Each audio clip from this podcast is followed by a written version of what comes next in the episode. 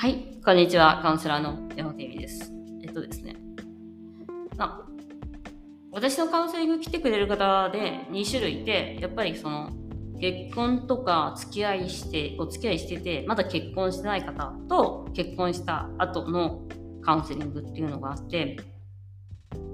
そこでかなり状況が変わってくるんですね。で、結婚した方でやっぱり離婚をするっていうのはちょっと、ちょっと子供がいなくても選択として結構難しくて、離婚を、えっと、結婚してなくても同じぐらい、その、例えば結婚して1年と、結婚してないけど同棲5年って言ったら同棲5年の方が分かりやすいんですよ。やっぱ結婚しちゃって子供、え、まあ、もちろんそこのもと、またもう一つあって、その子供がいるかどうかっていうところでもまた、あの、その、レスを解消する際に、えっと、いくつかのその解消あるじゃないですか。解消マップみたいなの書いたけどその男性が結局そのちゃんとこっちを向き合わない問題を向き合わなかった時にやっぱりパートナーが立たないのは変わんないからね。それを無理やり変わらせようとする世界を変わらせようとするっていうか世界を救っちゃうのは無理ですから相手を変えていくしかないんですパートナー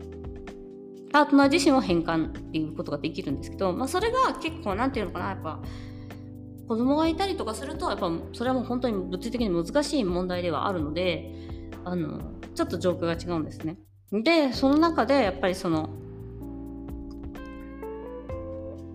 まああとね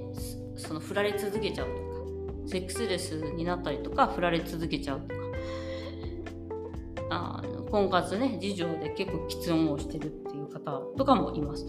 でそういう方がもともとセックスレスだったりとかもしたりとかあと、まあ、イナチャイルドですごく苦しいっていう方もいるんで、で、まあ、イナチャイルド苦しいっていう方がいい恋愛をしてる方はいないですから、はっきり言って。あの、まあ、相当運がいい人っているんだけどね、はっきり言って。パートナーだけはめっちゃめちゃいい人選んだねっていう人もいるんで。あの、います、います、います。それはね。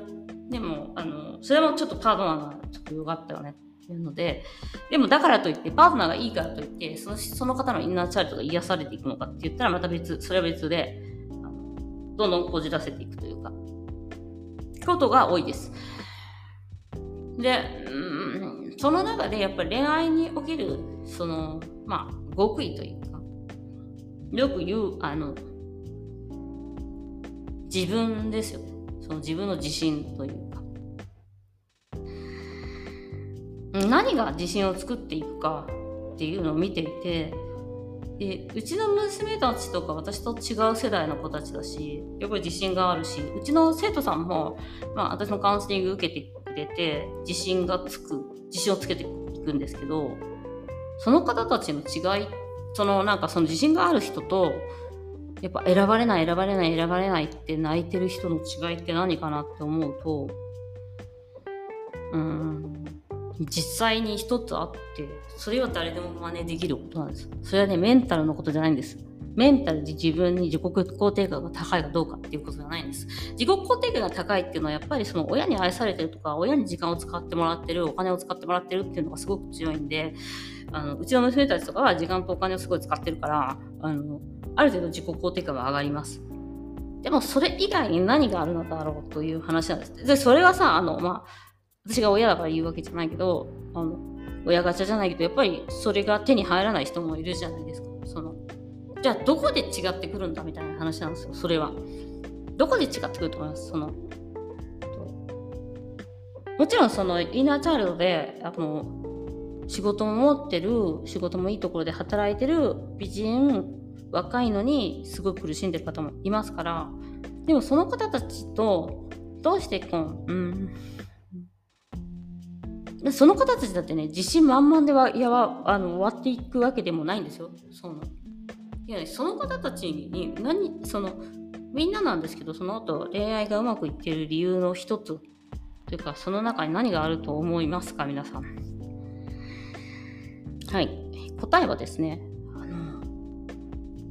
ルーチンとして、だから日々の生活の中で、自分が何か誰もいなくてもできることがある。好きなことがあるっていうことなんです。すごい不思議なんですけどあのうんやっぱり自分一人で楽しめる何かとかそのために毎日時間を使うとか私の場合はそのヨガっていうものにすがりついて毎日そのルーティンというその毎日の習慣ですね。その習慣ポジティブな習慣を持っているか持ってないかなんですよ。でそのポジティブな習慣はパートナーによって左右されることがないっていうところです。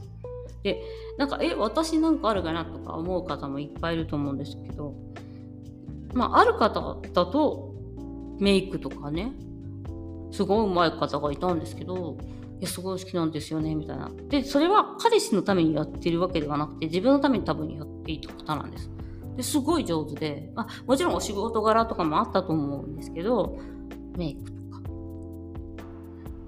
あ綺麗になる努力とかももちろんそうです。その彼氏がいるから綺麗にするわけではないから。でやっぱりそういう自分が本当に心の底からやりたいことっていうこともそうだしそれをちゃんと自分のために習慣化できてるかどうか。なんです。だからあのもしその好きなことがない人は何か一つ習慣化してちゃんと続けるとか。ですよね。それウォーキングでもいいし瞑想でもいいしヨガでもいいけどそれはお金を払ってでもやるべきことだと思います。習慣にする。だからその例えば、うん、お料理が好きだったら自分でインスタのお料理やるとかなんていうかな、そのブレない何かを持っていくんですよ、自分の中に。これ好きだし、みたいな。だから男がいるかいないか関係ないしっていうところが、あるかないかによって人生が変わってきますね、やっぱね。そういう人が、やっぱ自分、自己肯定感高いなと思います。あの、うちの娘を見ててもそうなんだけど、あの上の娘はなんかね、あのすごい好きなことがそれはジム、そのなんか何？ジムに行くことなんですね。で、それは、お友達とかいなくても一人で行って、なんか勝手にウォーキング、な何やるんでしょうね、ジムってよく知らないんだけど、その、すごい面白くないじゃないですか。あんななんかおも、重りとか持ったりとかするのかな。なんかその世界がすごい好きらしいんですね。で、それは彼がいようがいまいが、夫が、うん、友達が行こうが行かないが関係ないし、結構それで気分が良くなるから、自分でそれを知っていて、なんか、その、ちゃんと一人で本当に毎日のように行くんです。歩いて行けるところにあるんで、今。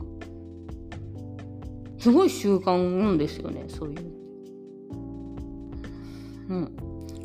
なんかね、それが私自己肯定感上げてるなと思いました。そう。すごい上がる上げてる。で自分でそのメンタルがぐずぐずになる時にそれをやるとなんか戻るっていうのをなんとなく本能で知ってる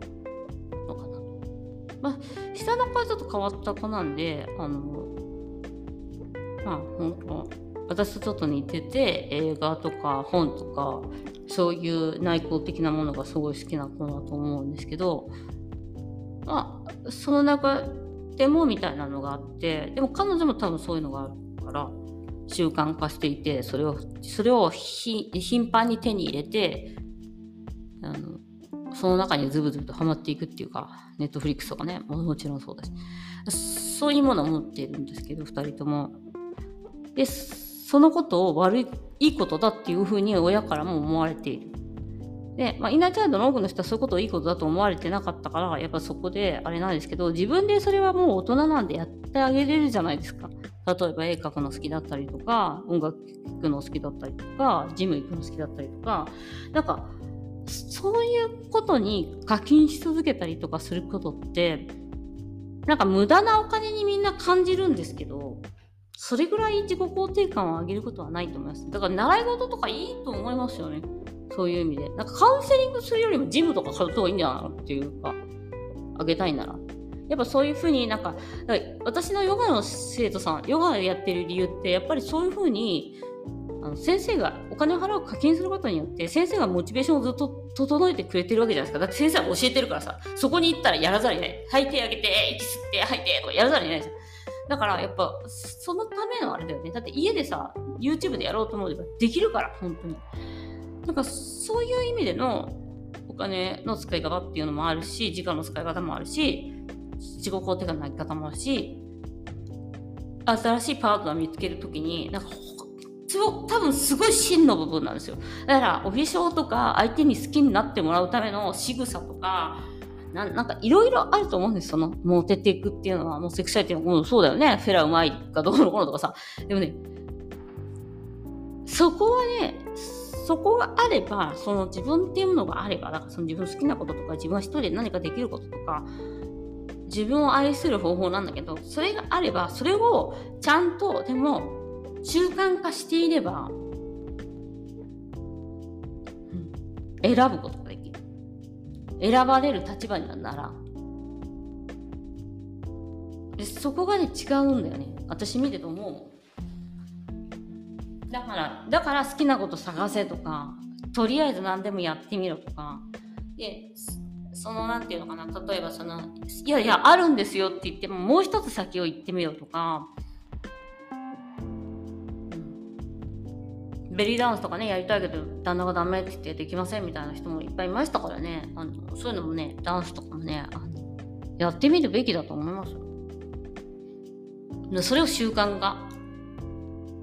することによって自分の世界っていうのを作ることもすごい大切だしだからそういうしゅそのもちろんメンタルのその考え方の習慣化もあるんだけど目に見える方が分かりやすいから